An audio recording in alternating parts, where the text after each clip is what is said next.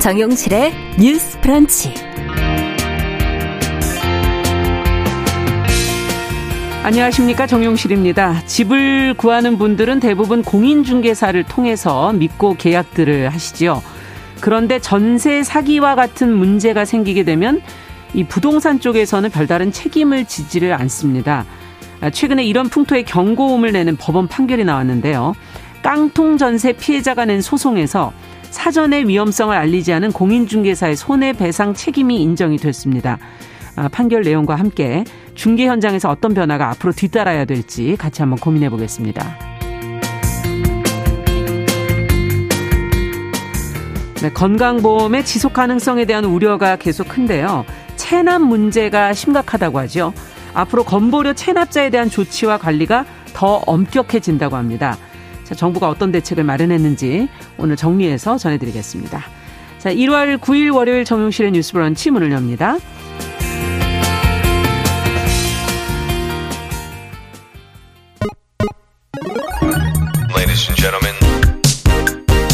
새로운 시각으로 세상을 봅니다.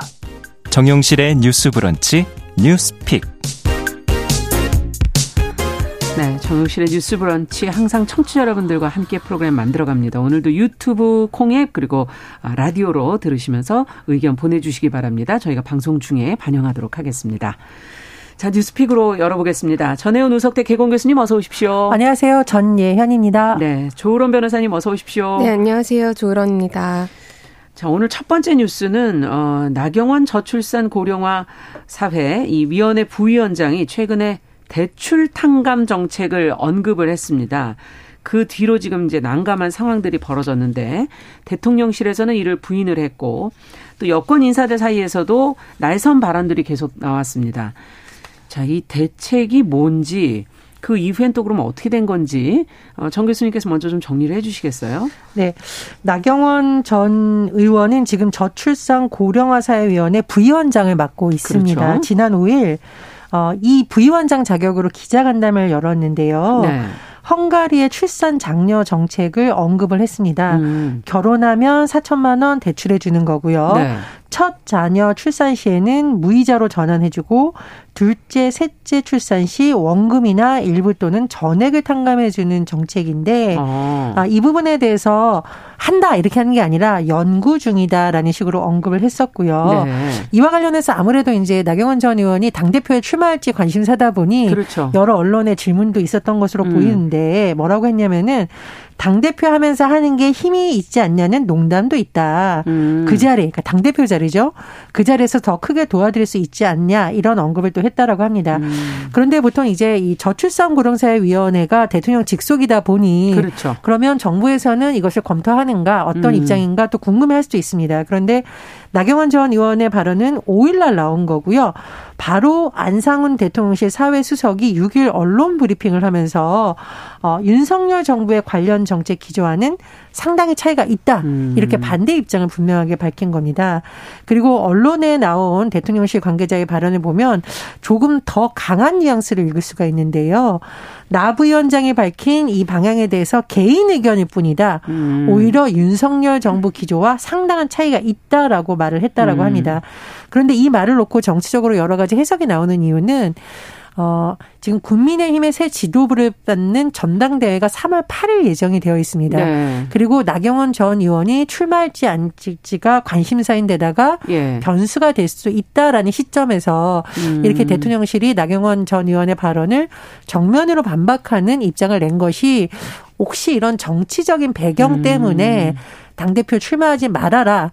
혹은 대통령실과 나경원 전 의원의 입장이 다르다는 점을 부각하려는 것이 아니냐라는 음. 관측이 제기되고 있는 겁니다. 네. 이런 가운데 당내 주요 정치인들의 발언도 상당히 비판적인 것으로 나오고 있는데요.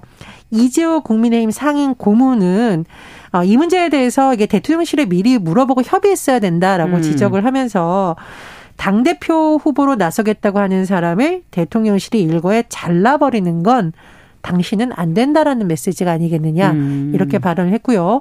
홍준표 대구시장의 발언은 더 좀 날카롭습니다. 네. 한번 튀어보려고 혼자 생각해 발표한 것으로 보인다라고 나경원 전 의원의 발언을 어, 강하게 비판했고요. 대통령실의 경고를 새겨들어야 한다라고 말했습니다. 음. 이외에도 친윤계로 불리는 김정재 의원도 어, 대통령실이 장관급인 저출산 고령사위원회 부위원장 기후대사 두 개를 한꺼번에 줬다. 이 말은 이제 나경원 전 의원이 이렇게 임명을 해줬는데 3개월이 안 됐는데 그냥 적고 나온다면 굉장히 부담될 것이다라고 얘기를 해서 음. 또 비판적인 의견이라는 해석이 나오고 있습니다. 어, 이런 기류에 대해서 나경원 전 의원이 8일 SNS 등을 통해서 입장을 냈는데요. 이 대통령실의 우려 표명에 대해서는 10분 이해한다라고 했지만 네. 본인의 어떤 전당대회 출마 여부와 관련해서 여러 가지 해석이 나오는 것은 정략적으로 활용하는 것은 매우 부적절하다라고 언급을 했습니다. 네.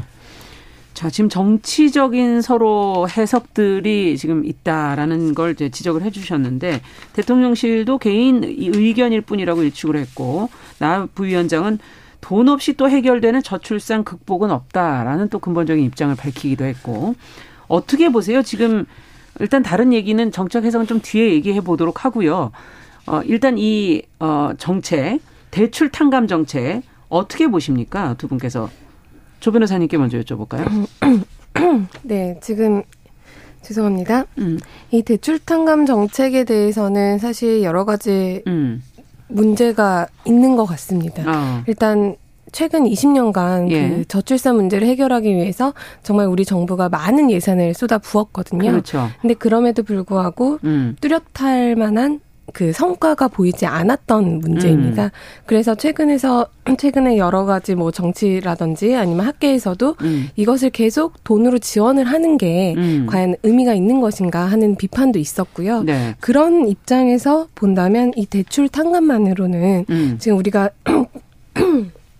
직면하고 있는 음. 이 저출산이라는 문제에 음. 대해서 뚜렷한 해결책이 되지는 못할 것 같다라는 음. 입장인데요. 네. 사실 출산 관련해서 가장 많은 분들이 고민을 하시는 게 또 경제적인 문제가 포함되어 있기는 합니다. 그렇죠. 그런데 이거를 그냥 대출 탕감이라는 문제 하나로만 바라볼 것이 아니라 좀더 음. 다각도에서 심도 있게 바라볼 문제를 음. 조금은 섣부르게 내놓은 것이 아닌가 그렇게 음. 생각을 해볼 수가 있을 것 같습니다. 좀 한계가 있다 이런 지적이시고 정 교수님께서는 어떻게 보세요?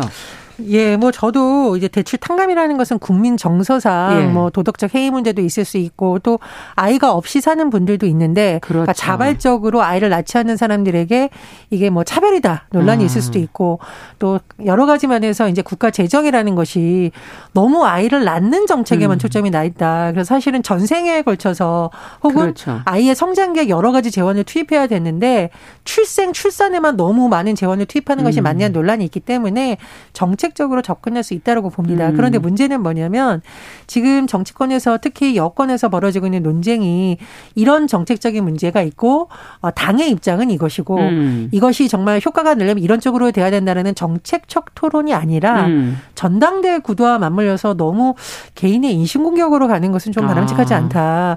저출산 고령사회위원회가 정말 중요한 위원회라면 이런 정책을 검토하고 이런적인 차원에서 생산적 논쟁이 돼야 되지 너무 이걸 전당대와 연 연결시키는 것도 저는 좀 맞지 않다고 봅니다. 네. 어쨌든 시작은 지금 말씀해 주신 것처럼 정책으로 시작됐지만 얘기가 번져가고 있는 거는 이제 당대표 출마 문제로 관심이 지금 확대되고 있는 것 같은데, 어, 나 부위원장 얘기를 아까 해 주셨어요.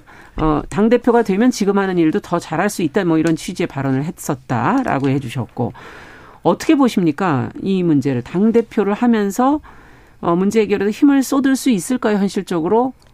이 당대표 문제로 보신다면 어떻게 해석하시겠어요? 일단 저출생 문제 해결 같은 경우에 이제 지금 나 위원장이 맡고 있는 그 저출산 고령사회위원회가 대통령 직속 기관이긴 하지만 네. 예산이라든지 인력이라든지 그런 부분에 있어서 굉장히 적은 부서입니다. 음. 그러다 보니까 이제 맡고 있는 직함에 비해서 실질적으로 할 수 있는 뭐 음. 여력이라든지 여건이 충분치 않다라는 것에 대해서는 나 부위원장도 계속 지적을 하고 있는 상황이고 네. 다른 기관에서 봤을 때도 예산이라든지 인력 구조나 이런 것들로 봤을 때 굉장히 소규모기 때문에 그 부분에 대해서는 일정한 한계는 그 직함에 비해서 있을 수밖에 없다고 생각을 예. 하고요.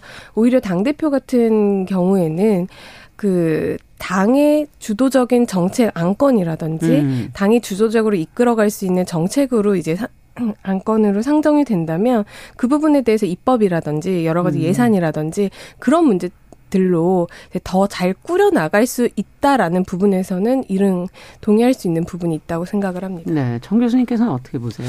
예, 저도 변호사님 말씀에 동의합니다. 그리고 어, 돌아보면 보수 정당의 김종인 비대위원장 시절에도 보육 문제에 대해서 굉장히 독일식 언급을 하면서 음. 국가적 과제라는 쪽으로 많이 주장을 한 바 있습니다. 음. 이건 이제 보수 진보의 문제가 아니라 국가적 과제라는 측면에서 언급을 그렇죠. 했던 거고 네. 그때는 오히려 많은 사람들이 박수를 쳤는데 왜 지금 시점 에서 저출산위원회 부위원장이 이 말을 했다고 이걸 당대표하고 대립구도를 만드는지 전 이해할 수가 없어요. 음. 이건 상당히 정치적인 프레임이다라고 생각을 하고요. 네. 말 그대로 집권 여당의 당대표가 국가적 문제인 저출생 문제를 위해서 힘을 쏠 수 있다라는 거는 당연히 할 수 있는 발언이고 음. 이걸 뭐 너무 개인적으로 튀려고 한다라든가 이런 식으로 해석하는 것은 당내의 어떤 정치적 이해관계 득실을 너무 염두에 둔 음. 것이라고 생각합니다. 굉장히 아쉬운 것은 뭐냐면 변호사님 말씀해 주신 대로 저출산 고령사회위원회가 정말로 이렇게 힘있게 정책을 추진하려면 음. 그 위원 위원회 자체가 가진 위상이 높아야 됩니다. 네. 그런 점을 인정한다면 저는 왜 굳이 이 문제와 당대표 선거를 연관시켜서 이렇게 날선 비판을 하는지가 오히려 좀 의아하다는 생각이 드네요. 네.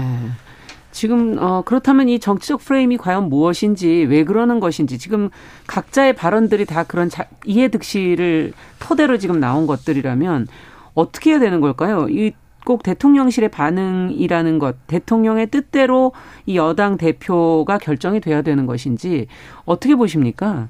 두 분께서는 오, 대통령과 여당의 관계는 음. 동반자적 관계로 우리가 볼 수 있죠. 네. 국정 운영을 함께 해나가고 이제 대통령의 정책이라든지 정부의 정책을 여당에서 이제 지원을 해주면 음. 정책이 나아갈 수 있고 실현될 수 있으니까 당연히 동반자적 관계가 유지되어야 하는 것은 맞지만 이게 뭔가 오롯이 여당이 대통령 편인 것처럼 음. 하는 것은 부적절하죠. 음. 예전에 제왕적 대통령제에서는 그게 맞을 수 있었겠지만은 예. 지금 현대 사회의 민주주의 그리고 대통령 제의 입장에서는 여당이라고 할지라도 음. 동반자적 역할과 그리고 비판적 역할을 견제적 역할을 된다. 함께 수행하는 것이 바람직하다라는 것을 우리 모두가 알고 있습니다. 음. 근데 그럼에도 불구하고 지금 너무 이제 초기 이다 보니까 예. 대통령 임기 초창기다 보니까 아무래도 대통령실에 힘이 셀 수밖에는 없고 음. 그런 분위기에 있어서 이제 여당 입장에서도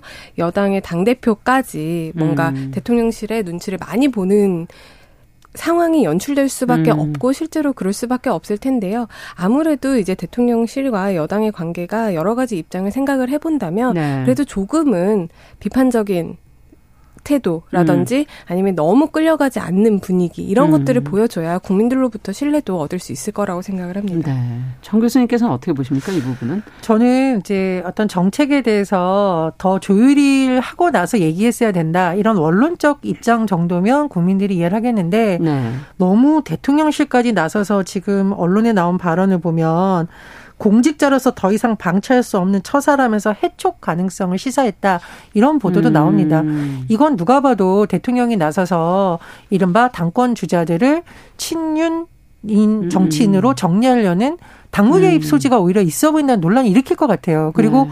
오히려 나경원 전 의원에 대한 관심만 높여주는 것이기 때문에 음. 대통령실이 이렇게 직접 나서서 이렇게 하는 것은 좀 부적절하지 않았나 이런 생각이 들고요. 네. 개인적으로 나경원 전 의원의 여러 가지 정치 행보에 대해서는 제가 뭐 방송에서 비판한 적도 있고 특히 네. 남북 문제에 관련해서는 그런 적이 있습니다만 어쨌든 나경원 전 의원이 정치 초보가 아닙니다. 음. 어, 보수당의? 예 네. 원내 대표를 했고 사선 의원이고 음. 또 당내 에서의 경쟁을 통해서 외통위원장도 했거든요. 그렇다면 정책적 능력이 뭐 아주 없다 이렇게 우리가 평가절하할 수 있는 문제는 음. 아니기 때문에 그런 차원에서 나온 정책은 정책적인 면은 정책적인 면으로 비판을 해야 되지 자꾸 이렇게 윤석열 대통령의 의지과 당내 선거와 연관시켜지는 것 자체가 전좀 부적절하다고 보고요. 네.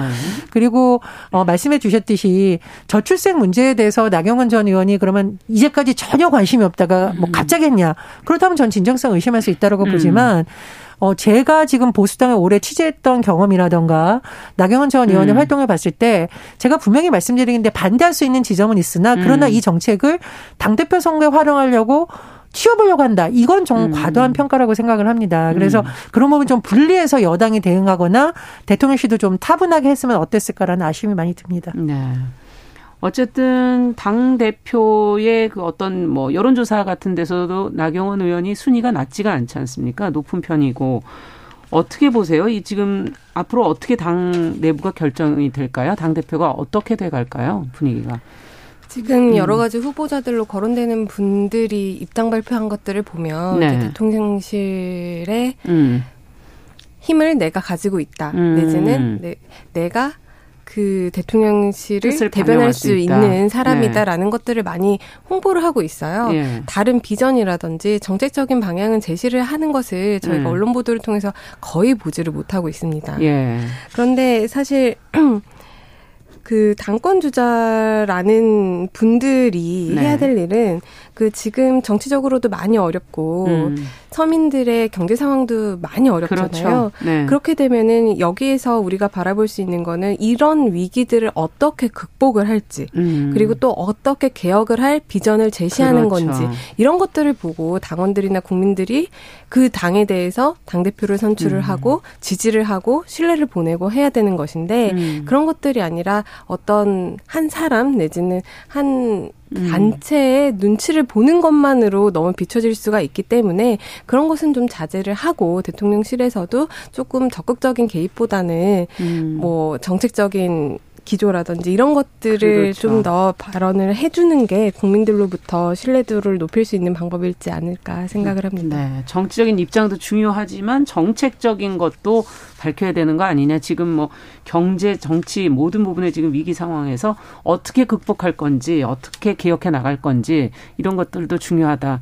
어떻게 보세요, 정 교수님께서는? 어, 지금 국민의힘에서 저출생 음. 문제와 관련해서 역대 정부에서 돈 쏟아붓고도 어, 효과를 못 냈다라고 못 비판한 적 네. 있죠. 그렇다면 거기에서 대안을 내야 되는 거죠. 네. 당 대표들도 거기에 대해서 충분한 정책적 대안을 냈고 음. 선택을 받아야 되는 거고 지금 올해 보면은 이제 고금리 예상이 또 되지 않습니까? 예, 이번 네. 주 금요일 날 금통이 열리는데 전반적으로 모든 전문가들이 금리 인상을 예측을 하고 있습니다.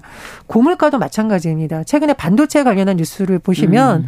어닝 쇼크라고 해서 지금 산업계 곳곳이 난립니다. 네. 그러면 적어도 집권 여당이 이런 문제를 어떻게 해결할 것이고 음. 그리고 지금 보수 정당에 국민들이 힘을 실어줬다면 어떤 보수가 될 것인지를 제시를 해야 되는 건데 지금 나오는 국민의힘의 일부 정치인들의 발언은 국민의 기대에 비해서 수준이 너무 낮다. 음. 그리고 상대에 대해서 비난하면서 내가 대통령과 더 친하다는 걸 너무 부각시키는 쪽으로 가는 것은 국민의 눈높이에 네. 대해서 너무 좀 수준이 떨어진다. 이런 네. 아쉬움이 있습니다. 네.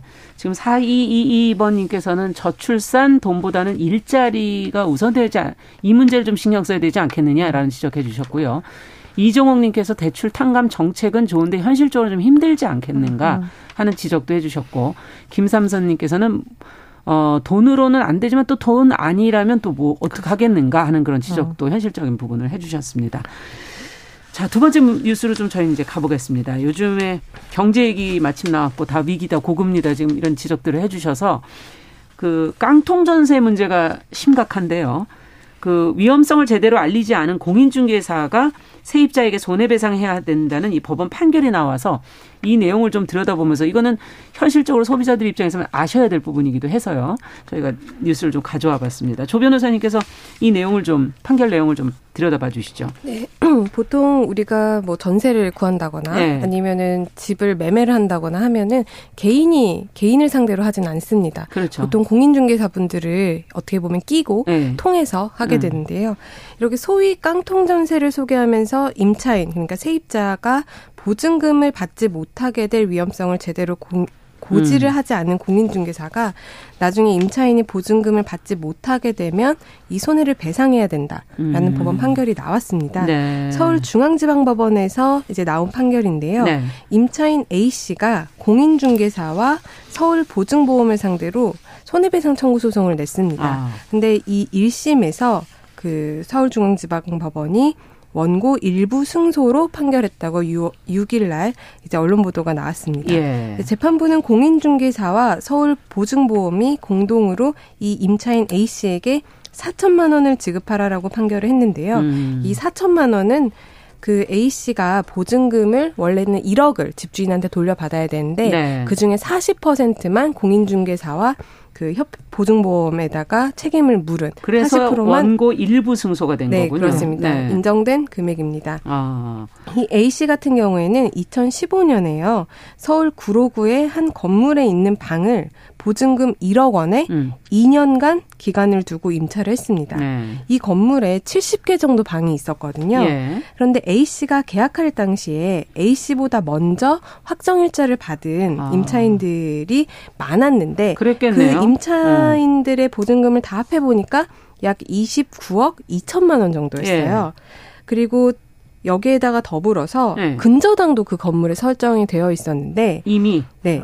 근데 채권 최고액이 합계가 22억 2천만 원이었던 거죠. 음. 그럼 이 A 씨가 자기가 계약할 때 이미 이 건물에 대해서 약 50억이 넘는 부채가 잡혀 있는, 잡혀 있는 거죠. 예. 그런데 이런 부분에 대해서 중개인 B 씨가 설명을 제대로 해주지 않은 거예요. 아하. 그리고 요즘 우리가 전세 계약이나 뭐 월세 계약을 하시다 보면은 중개 대상물 설명서라는 걸 우리가 교보받습니다. 중개 대상물 설명서요. 네, 설명서. 네. 거기에 보면은 이 집에 아니면 이 건물의 상태가 어떻고 음. 여기에 지금 뭐 등기부상에 이러이러한 채무가 잡혀 있고 등기부 등본을 띄면서 그 설명을 해주는 게 기본 아닌가요? 해주기도 하고요. 하고요? 또 네. 이제 중개 대상 설명서를 이제 제공하도록 되어 있어서 아. 조금 더 이제 임차인들이 이런 이런 거에 대해서는 공인중개사가 설명을 해줘야 되고 임차인들이 알고 나서 계약하라라는 음. 그런 것들이 있는데 그런 설명서에 이 내용이 전혀 기재가 되지 않았었던 그렇군요. 겁니다. 그래서 결국에는 이 A 씨가 2017년에 이제 임대차 계약이 2년 지나고 나서 갱신이 됐는데 예. 이 건물 그리고 부지가 2018년 1월에 경매에 넘어졌고요. 예. 넘겨졌고 매각 대금이 48억 8천만 원이었습니다. 이게 다 못 받겠네요, 양쪽 다. 아까 제가 예, 이 사람이 계약을 했을 때 51억 정도가 예. 이미 잡혀 있었는데 매각 대금이 48억, 8억. 50억이 안 돼요. 그럼 여기서도 손해 보신 분들이 계시겠네요. 그렇죠. 그리고 A 씨는 1억을 다 받지 못한 겁니다. 음. 이제 재판부에서는 그 부분에 대해서 공인중개사가 성실하게 중개를 해야 하는 의무가 있음에도 아. 불구하고 이것을 제대로 이행하지 못했다. 아. 하지만 A 씨도 등기부 등본을 살펴보면 네. 충분히 알 수 있었는데 그걸 제대로 하지 않았다라고 아, 해서 일부. 총 1억 원의 손해에 대해서 공인중개사에게 40%의 손해만 아, 인정을 한 판결입니다. 그렇군요. 이 사실은 근저당이 이렇게 많이 잡혀 있을 때는 참 전세를 들어가기가 부담스럽죠. 이 전세 그리고 이거는 위험하다고 예, 공인중개사분들께서도 많이 설명을 사실은 해주시는 부분이기는 한데 어쨌든 지금 그 어, 공인중개사를 믿고 계약을 했는데 이제 문제가 생긴 거 아니겠습니까? 이러면 어, 현재 상황에선 사실 책임을 거의 지지 않고 있죠. 현실적으로는. 근데 이제 이 내용을 보면 어, 이 판결은 그것을 좀 반, 어, 일부는 책임이 있다라는 것을 보여준 것이니까 이 판결의 의미가 좀 있는 것 같아요. 어떻게 보십니까, 두 분께서는? 예, 근데 이제 공인중개사를 우리가 쓰는 이유, 개개인이 음. 직접 하지 않는 이유는 그래도 어느 정도 전문성이 있으니까 그렇죠. 위험한 정보라든가 이런 걸 사전에 파악하고 예. 계약 중간 과정에 있을 것이다라고 믿고 있는 부분이죠. 그 부분에 음. 대해서는 법원이 어느 정도 책임을 인정을 했습니다. 그런데 음. 주의해야 될 점이 뭐냐면 네.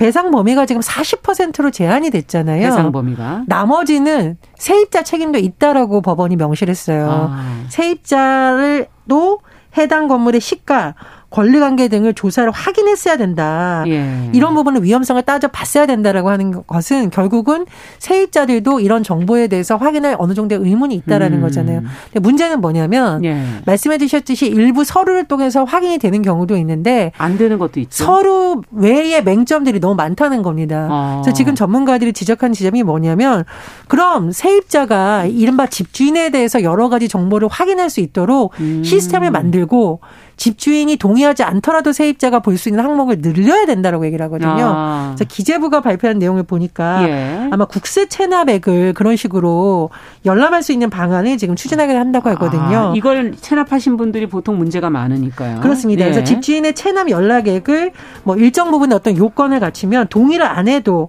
음. 입주할 수 있는 사람들이 떼보고 네. 아 위험한 것 같다라고 판단할 수 있는 정보를 제공한다고 하는데 그런 시스템을 알겠습니다. 만드는 건 다 방법이라고 저희 봅니다. 조금 이따 더좀 어, 정 교수님께서 좀 더 이어서 얘기해 주시기 바랍니다. 저희 11시 30분부터 해당 지역 방송 보내드리고 저희 뉴스픽은 계속 이어갑니다.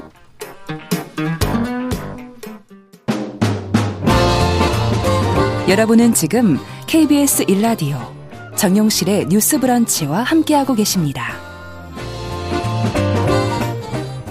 네, 뉴스피 계속 이어가겠습니다. 깡통전세 위험성을 알리지 않은 공인중개사에 대한 법원 판결 내용을 저희가 좀 들여다보고 있는데요.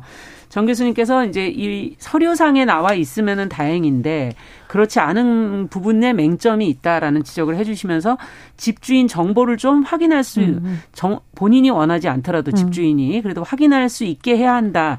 어, 세금 체납 부분 지금 얘기를 해주셨거든요. 음. 그 외에도 뭐 더 있을까요? 아니면 또 다른 얘기를 더 해주시겠습니까? 음. 정리를 좀 해주시죠. 네, 음. 교수님께서 이제 세금 문제를 지적을 해주셨는데 네. 이 부분이 굉장히 중요합니다. 어. 왜냐하면 이제 우리가 부동산 같은 경우에는 대체적으로 시가가 커요. 그렇죠. 그리고 여기에 대해서 뭐 종합부동산세나 여러 가지 뭐 세금이 많죠. 이런 것들이 이제 붙게 되는데 네. 이런 국세 같은 문제는 임차인들의 보증금보다도 선순위인 경우들이 굉장히 많습니다. 그렇죠. 그래서 국세가 네. 체납이 되면 뭐 등기부상에는 저당권이 설정이 일단 안 되어 있기 있지만. 때문에 여기에 음. 국세 체납에 대해서 알 길이 없고 음. 그런데 나중에 알고 보니 밀린 국세가 많더라.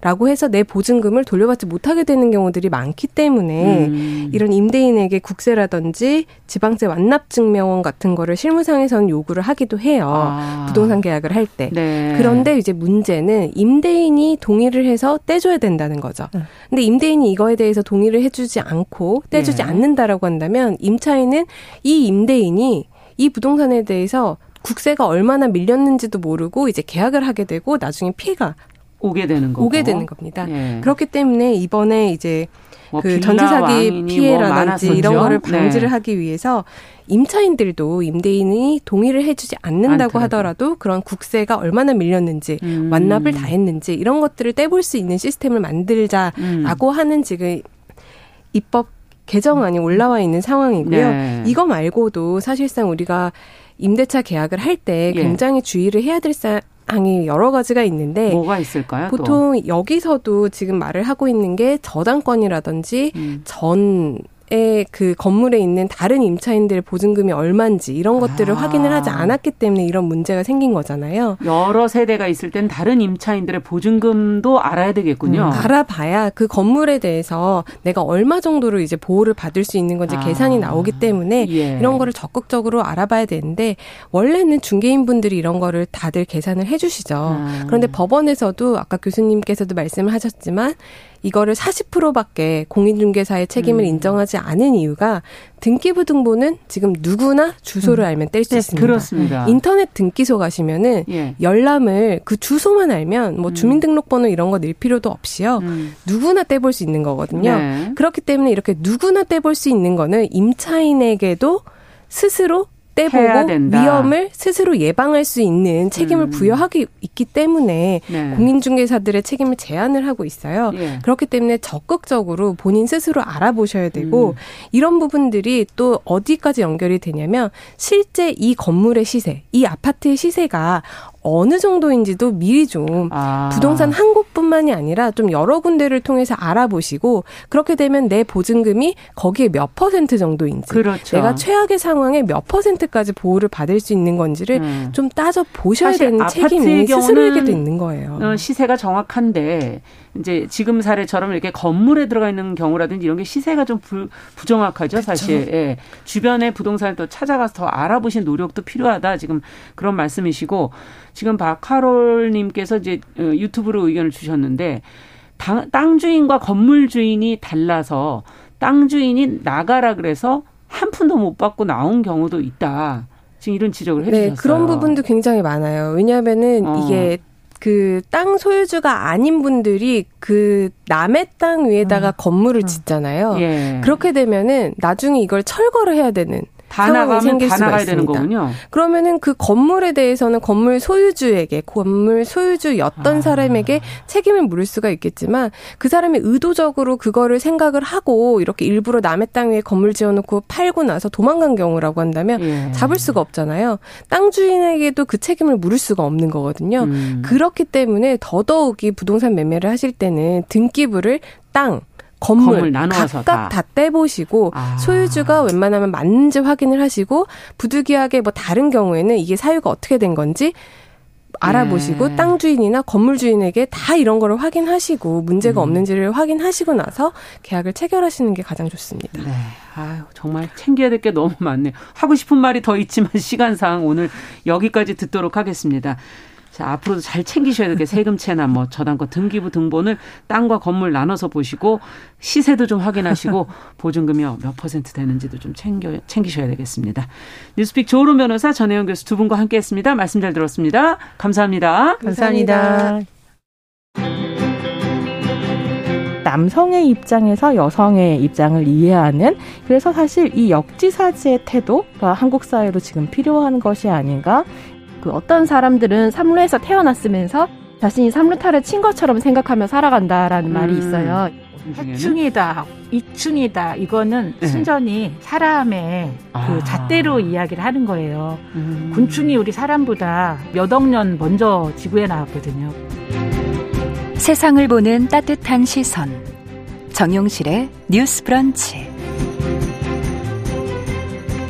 네, 정영실의 뉴스 브런치 듣고 계신 지금 시각 11시 36분이고요. 지금 막 아마 재난 문자들도 좀 받으셨을 것 같은데요. 오늘 12시 20분부터 1시 20분 사이에 미국 지구 관측 위성의 일부 잔해물이 한반도에 추락할 가능성이 지금 있다는 속보입니다. 추락 위성은 대기권 진입 시에 마찰열에 의해서 해체가 될 것이고 될 것이고 연소가 돼서 대부분은 소실될 것으로 지금 예상은 되는데요.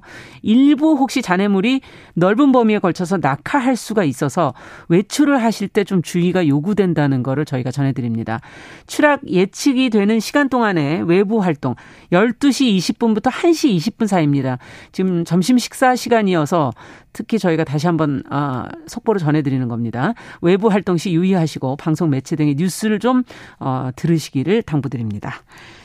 자, 이제 뉴스 속을 통해서 저희가 꼭 필요한 또 내용들 쏙쏙 골라서 좀 전해드려 보도록 하죠. 시선 뉴스의 박진아 기자 자리해 주셨어요. 어서 오세요. 안녕하세요. 자, 오늘 내용 좀 살펴보죠. 뭐부터 볼까요? 네, 오늘 첫 번째 내용은요. 건보료 체납하면 대출, 대출이 금지된다라는 아. 등의 내용인데요. 앞으로 건강보험 지역가입자 같은 경우도 예. 연간 500만 원 이상의 건보료를 1년 이상 안 내면 금융채무 불이행자 이렇게 등록이 돼서 아. 신규 대출이나 혹은 신용카드 발급 등을 못 받게 될 수가 있습니다. 신불자 뭐 이런 건가요? 비슷하게 되는 건가요? 어, 그, 맞습니다. 어, 금융채무 불이행자. 네, 이 금융채무 불이행자 아직도 조금 낯선 단어일 예. 수 있는데 이게 지난 2005년에 신용불량자라는 명칭을 없애면서 대체된 아, 용어기 때문에 그렇군요. 네 이제는 금융채무 불이행자 이렇게 기억을 하셔야 되고요. 네. 이 건보 당국은 이르면 올해 하반기부터 건보료를 연간 500만 원 이상 1년 이상 체납한 지역 가입자의 체납 정보를 분기당 1회 총 연 4회에 걸쳐서 한국신용정보원에 정보를 그 제공할 계획이라고 합니다. 음. 그동안 이 건보공단은요, 지난 8월, 지난해 8월부터 연간 500만 원 이상 건보를 1년 이상 체납한 사업장, 그러니까 사업장의 이 체납 자료만 이것만 신용정보원에 공개를 했는데 이번에 그 대상이 지역 가입자까지 좀 넓어졌다라고 음. 보시면 되는 겁니다. 야 이거 그러면은 대출이 금지되면 굉장히 불편하겠는데요, 정말. 네 맞습니다. 그 지난 2016년 1월 출범한 국내 종합신용정보 집중기관인 신용정보원은요, 우리나라의 은행, 뭐 카드사, 보험사, 증권사, 여신 전문 금융기관, 저축은행, 협동조합, 마을금고 등 모든 금융기관과 공공기관이 제공하는 신용정보 정보와 공공 정보를 집중 관리하고 있는 곳이거든요. 음. 바로 이 신용 정보원에 이 체납 정보가 등록이 되면 금융채무 불이행자로 딱 분류가 되는 겁니다. 음. 그렇기 때문에 신규 대출도 어렵고요. 신용카드 발급에도 어렵고 사용을 하시는데도 제한을 받으실 수가 있는 겁니다. 음. 그러니까 정상적인 경영자 활동에 좀 제약을 받을 수 있다라고 볼 수 있기 때문에 아무래도 그 건보 당국은 이번에 좀 보험료를 자진해서 납부하는 그런 좀 징수 효과가 있지 않을까 기대를 하고 그렇군요. 있습니다. 네. 네. 또 한편 건보공단은 1천만 원 이상의 이 건보료를 1년 이상 납부하지 않은 이들에 대해서요.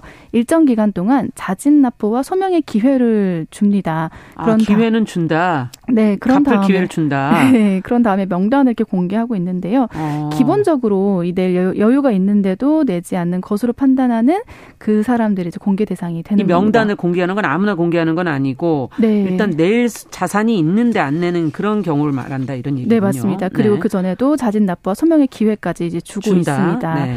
작년까지는 이 공개 요건에 해당하는 체납자는 매년 반복적으로 공개를 했었는데 아. 이제 올해부터는 이미 공개된 사람들은 제외하고 새로운 명단들을 제공하고 있는데 최근에 이 명단에 유명 연예인들의 이름도 좀 올라와가지고 논란이 기사화 되지 않았었나요? 네? 네, 예. 많이 됐습니다. 그래서 논란이 된 바 있습니다. 차도 막 여러 대 있고 막 이러시면. 그렇죠. 걸, 어, 이 보도가 나왔더라고요. 맞습니다. 참, 네. 어쨌든 이거 기본적인 거고 이거 본인도 그 혜택을 누리는 거기 때문에 그렇죠. 예. 모든 사람들이 다 음. 공정하게 하는 것이기 때문에 맞아요. 네, 좀잘 음. 지켜주셨으면 좋겠습니다. 건보 공단에 대해서 지금 과연 어 앞서도 이제 이게 과연 어 건강보험 이게 잘 유지가 될 것인가에 음. 대한 근본적인 걱정들도 하시잖아요. 맞습니다. 네. 앞으로도 이 문제도 좀 잘 해결됐으면 좋겠고요. 다음 소식은 뭔가요? 네, 다음은 잠자고 있는 휴면 예금 관련입니다. 음. 그러니까 저도 좀 찾아봤는데 없더라고요, 저는. 네. 네.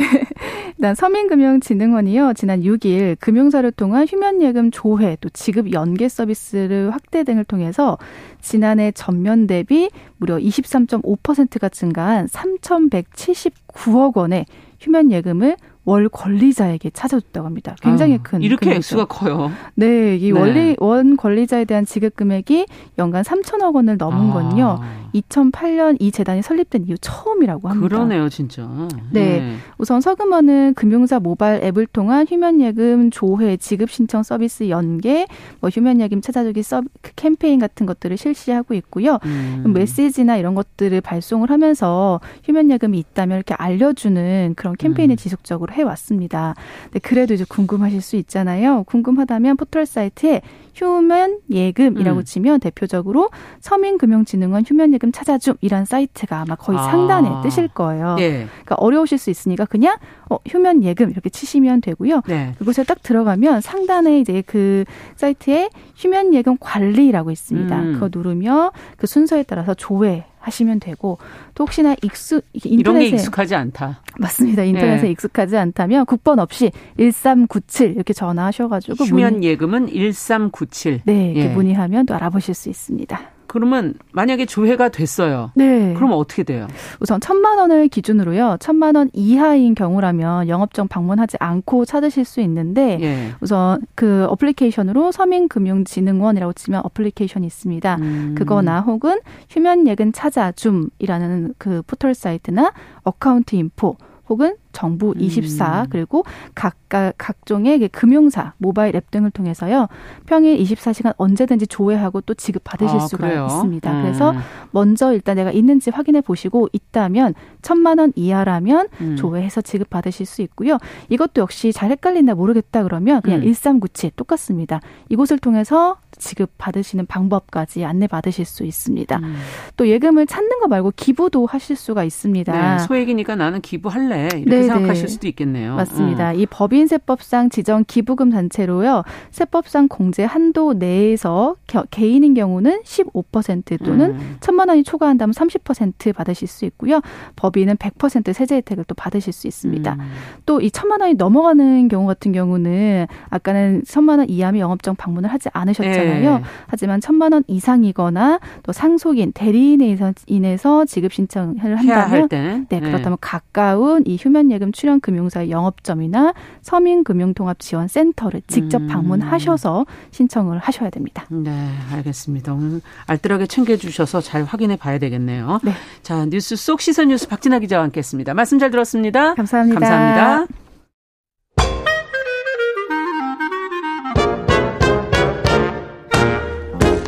모두가 행복한 미래.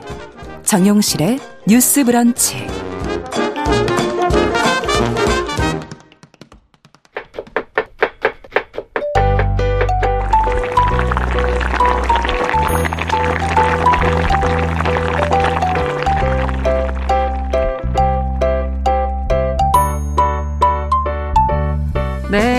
건강한 식탁 시간입니다. 음식과 식문화에 관한 정보 재밌게 전해드리는 시간이죠. 오늘도 홍신의 요리연구가 잘해주셨어요. 어서 오세요. 안녕하세요.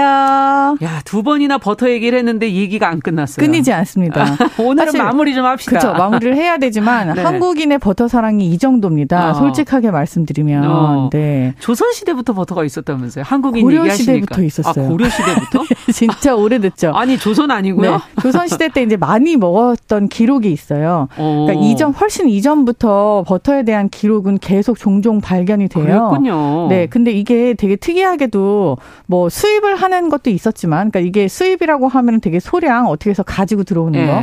근데 만들어 먹은 자체적으로? 거예요. 네, 뭐 우리나라에도 젖이 나오는 그런 동물들이 많이 있었죠. 있잖아요. 소도 일단 있고. 그렇죠. 예. 그 그런데 사실 어떻게 보면은 소 젖은 우리가 활용을 할 생각을 많이 못했지만 예. 옛날에 타락죽이 되게 귀한 음식으로 맞아요. 대접받던 것처럼 음. 이렇게 버터를 만들어 먹었었던 기록이 있어요. 어, 왕가에서? 그렇죠. 왕족들만 아. 먹을 수 있는 약간 기력 보식, 그러니까 보양용, 보양용. 그런 차. 이거를 차로도 많이 먹고요. 차로도. 그렇죠. 지금 형태의 버터라고 생각하시면 약간 오해가 있는 게뭐 네. 지금 이렇게 예쁘게 동그랗게 네모나게 이렇게 아니고. 하고 발라 는 이런 것보다는 뭔가 좀 거친 음. 완전히 고체 형태가 아니었을 수도 있고요. 음. 이거를 살짝 그냥 보관을 해 놨다가 물에다가 타 먹거나 음. 아니면은 음식에 넣어서 약간 죽처럼 끓여 먹는 죽처럼. 네, 이런 형태의 아. 음식으로 발전이 돼 있다 그래요. 근데 재미있는 게 이거를 만드는 그러니까 이게 재미있는 기록이 보양용으로 굉장히 좋은 음식이었기 때문에 어. 왕족들이 굉장히 선호하고 그랬군요. 이거를 뭐 이렇게 상을 받거나 하는 하면 먹을 수 있는 이런 음식이었잖아요. 음. 근데 이게 인기가 되게 많아진 거예요. 아, 음. 사람들이 이런 기가 막힌 실크 같은 느낌의 음식이 있다. 어. 이게 되게 많아져서 막 다 먹어보고 싶어 하는데 음.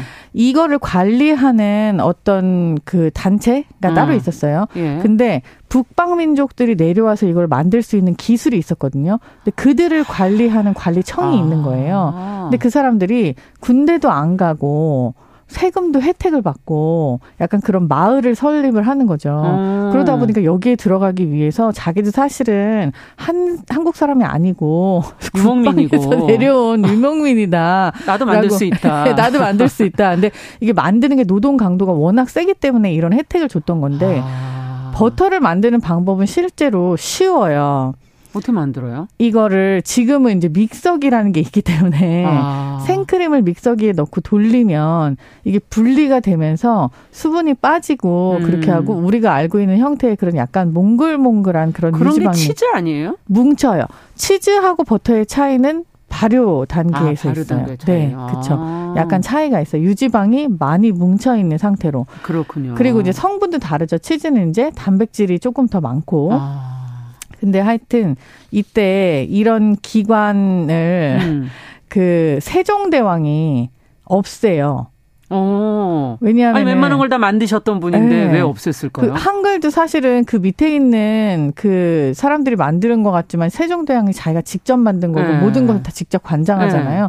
근데 하도 사람들이 거짓말 시키면서 자꾸 병역도 회피하고 이러는 게 꼴보기가 싫은 거예요. 아. 그래갖고 너네들도 다 먹지 마. 뭐 나도 안 먹을 거야. 아. 이걸 없애버린다는 그런 기록이 있어요. 그렇군요. 근데 이게 이제 수유라고 하는 이름으로 불렸었는데 예전에 네. 네, 그러니까 그 짐승의 젖인 거죠. 음. 근데 이 수유를 가지고 차나 뭐 죽이나 이런 음. 거를 활용했었던 기록이 있는 게 되게 특별한 거죠. 그러네요. 그러니까 우리나라가 버터를 먹기 시작했던 게 뭐 생각보다 네, 음. 뭐 문물을 개방하고 음. 나서가 아니라 옛날부터 있었던 음식이다라는 그렇군요. 게 되게 재미있더라고요. 근데 뭐 프랑스 버터만큼 우리의 버터는 맛이 깊지 않다. 고려 시대부터 이렇게 온 건데 지금 현재요. 네, 왜 우리나라 버터는 이렇게 맛이 없는 거냐? 뭐 이런 얘기들 하시는데 이거는 어떻게 보세요? 우리나라의 젖소 그러니까 홀스타인 종의 소가 없죠. 아, 종이 달라서 그래요? 그렇죠. 이게 아. 종자도 다르지만 사실 이게 그 목적이에요. 그러니까 우유를 먹기 위해서 소를 기를 수밖에 없고 음. 그리고 그런 환경을 가지고 있을 수밖에 없는 나라. 음. 우리나라는 사실 그렇지 않고 그냥 농경지가 많고 그렇죠. 그 농사의 일환으로 일소를 가지고 있었었잖아요. 예. 그 소가 젖을 짜는 게 목적이 아니라 그냥 농사를 짓는 건 음. 거죠. 약간 다른 목적이에요. 아. 근데 원래부터 그래서 우유가 뭐 주식급이 아니었던 우리 민족은 그렇게까지 원유의 형태나 음. 질이 중요하지 않았기 때문에 이걸 계속 개발을 안 했죠. 그쪽으로 소를 키우지 않았다. 그렇죠. 근데 예. 지금 뭐 흔히 유명한 그 프랑스 뭐 그렇죠. 덴마크, 네덜란드 이런 데 보면 음, 유목민들이었고 그렇죠. 네. 네. 소가 젖을 짜는 게 주 목적이고 아. 그리고 그 소들을 다 체계적으로 기르는 게 지금까지 이어져 내려온 거잖아요. 아. 그러니까 원유의 질과 그리고 그 가공 방식 뭐 음. 이런 것들이 많이 차이가 날 수밖에 없죠. 그렇군요. 네. 근데 청취자분들께서 정말 계속 글을 올려주신 것 중에 음. 무염과 바, 가염의 버터 쓰임이 음. 어떻게 다르냐.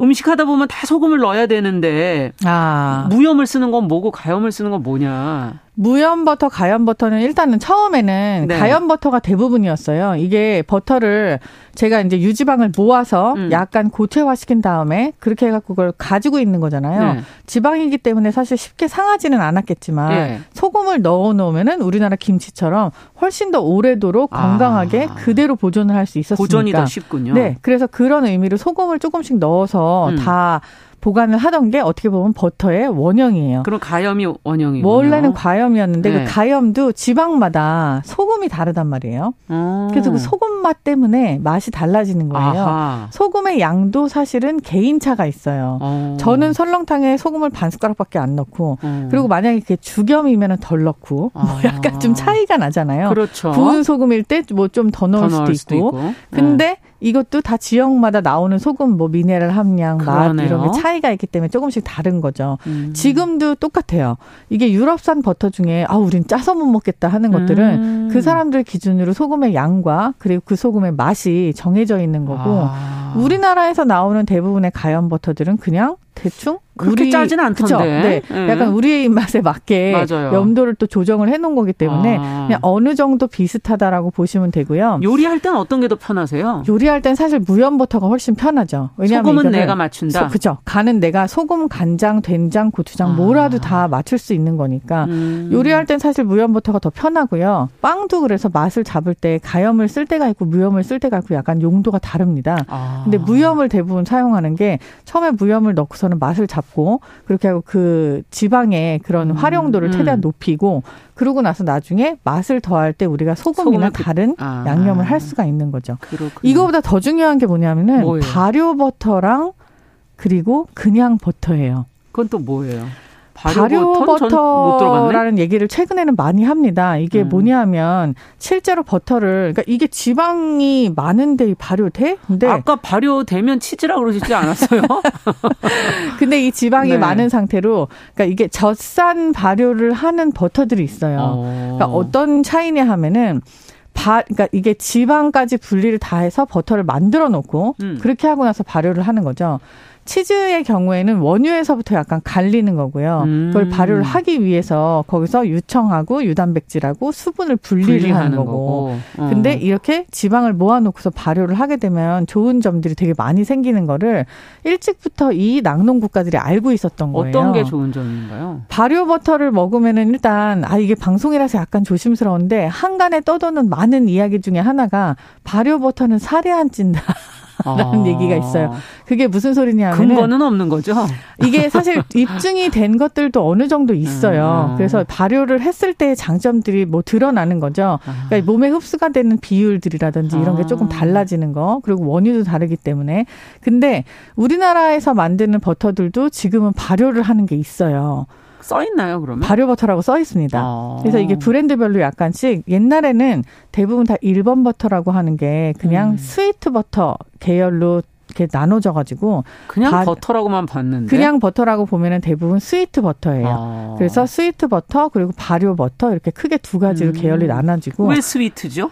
그냥 이제 이게 음. 맛이 고소하고 되게 그냥 달잖아요. 아, 그래서 네, 그거를 네. 그냥 그렇게 이름을 부르는 음. 그런 통칭이 된 거고요.